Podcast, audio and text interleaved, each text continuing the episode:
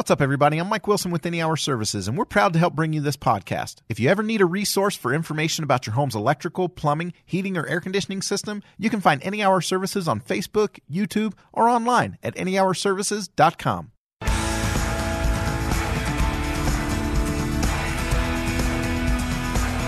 Welcome back to the JayMac News Show. My name is Jason Perry. I'm the director of the Hinckley Institute of Politics and I do love talking about politics. So glad to have you back with us. Glad to have you back with us today. We're next going to turn to our Lieutenant Governor, Spencer Cox. To talk specifically about some innovative things happening in state government, and one in particular. Lieutenant Governor, thank you for joining us today. Jason, it's great to be with you. Thanks for having me. Well, we're always always glad to have you with us, and I'm glad to talk with you about some of these innovative things happening in the state. You know, I, I was working in state government when we experimented for a little while with the four day work week, which was one of those ways trying to see if there's a way to make people uh, even more productive and maybe even save the save the planet while you're at it. But you're doing all of those things again. Hoping you'll take just a minute to talk to us about this telecommuting uh, telecommuting uh, initiative that you have been working on. Well, thank you, Jason. It's something we're really excited about. Um, as we were traveling the state working on rural economic development, I actually have a telecom background, and uh, and and I you know, we used to talk about the potential for telework, telecommuting, working from home, and uh, it, it, it started to take off, and then it kind of died. And and we looked back and we did some research on on why that happened, and could could we move forward with this? Turns out that it's actually alive and well. There are a lot of people in this state that are teleworking, and they're doing it uh, in rural Utah. They're doing it uh, actually across the globe, working for companies in other states.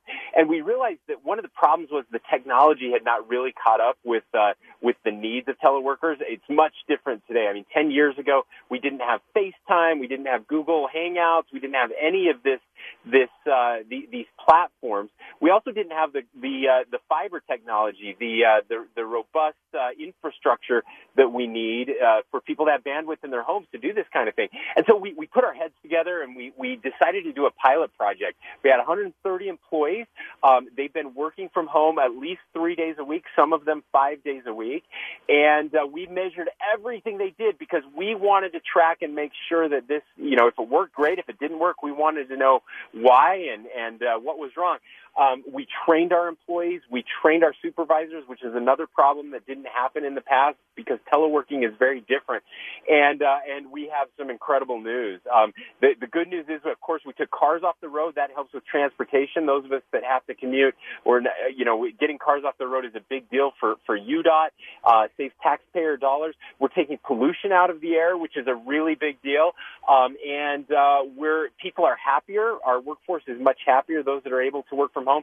And the best news of all that we didn't expect was we had a 20 2% increase in productivity. That means we're actually getting more done.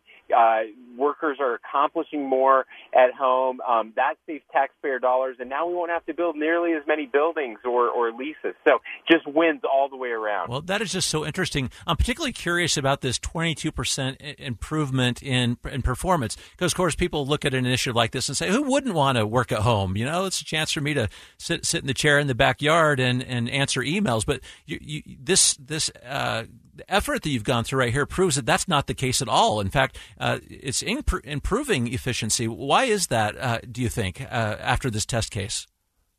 Yeah, I think there's a couple reasons for it, and uh, there's actually been some studies that have done. One, there was some research done that, in a paper that came out of Harvard that talked a little bit about this too. But um, the, one of the reasons is again um, they have more time, right? They're they're home, even if they're if they're working the same amount of hours, they're not spending that time on the road stuck in traffic. And and there's been a lot of studies done about how terrible that is. Uh, you know, I have one of the longest commutes in the state. I know uh, how how how awful it is and what that kind of does to your psyche to be stuck in traffic on the road every day. So I think that that's definitely part of it. Another part of this is again we we have been very methodical about which jobs qualify. We've trained employees on how to better work from home. Um, they have to. One of the things they have to do is they have to have a dedicated workspace, and we have to see that workspace before we allow them to do that. So they can't just lay on the couch with a laptop. Uh, that just doesn't work. You have to have a dedicated space uh, to be able to do that. And so that kind of training and and being methodical about it, I think has really helped. And then again, we're measuring things and, and that helps people too. They know that they, you know, they want to perform. They're, they're excited about this. We, we measured it for well over six months, some of them eight or nine months, and we didn't see a dip. You know, you might think maybe a month or two and then it dips off and that just wasn't the case. And so we, we happier employees, uh, be, having more flexibility, more time with family. Their lives are more enriched and more rewarding, which makes them better employees and willing to work harder. I can see that's all true. Uh, I want to talk about one of those things that, that you, you touched on a minute ago, and we're going to use it by invoking the amazing Fairview, Utah, which is where you commute from. Uh, how does this kind of test case open up possibilities for rural Utah uh, for those jobs that we've been wanting, for opportunities in those areas?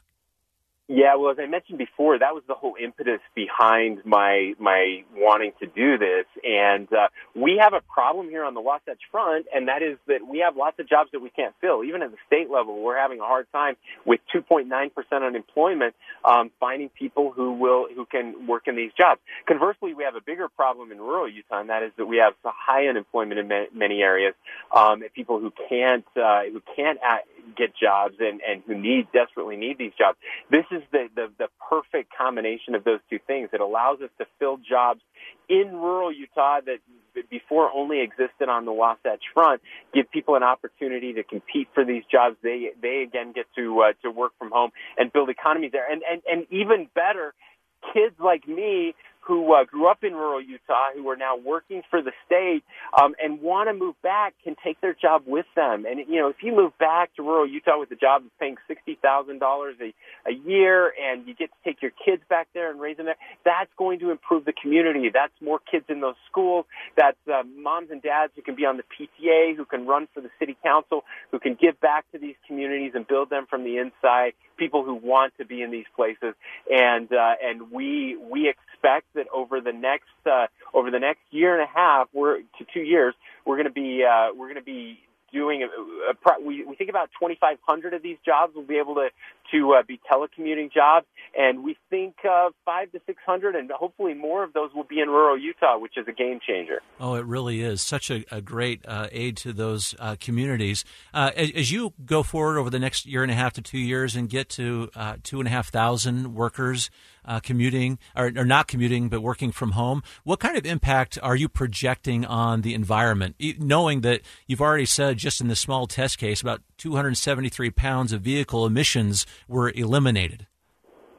Yeah, so we uh, we actually part of if you wanted to participate in the pilot project, you had to let us know exactly what kind of car you drove, um, how far you would drive it into work each day, and uh, and that allowed us to compute the uh, the emissions that were coming out of those vehicles. And and again, what we found, and, and maybe not a surprise, is that this initiative has done more to clean the air um, amongst uh, amongst our employees than anything else we've we've attempted. And and again, expanding that now, we'll be taking thousands of pounds of emissions out of the uh, out of the air which is is better for all of us, especially on those red air days.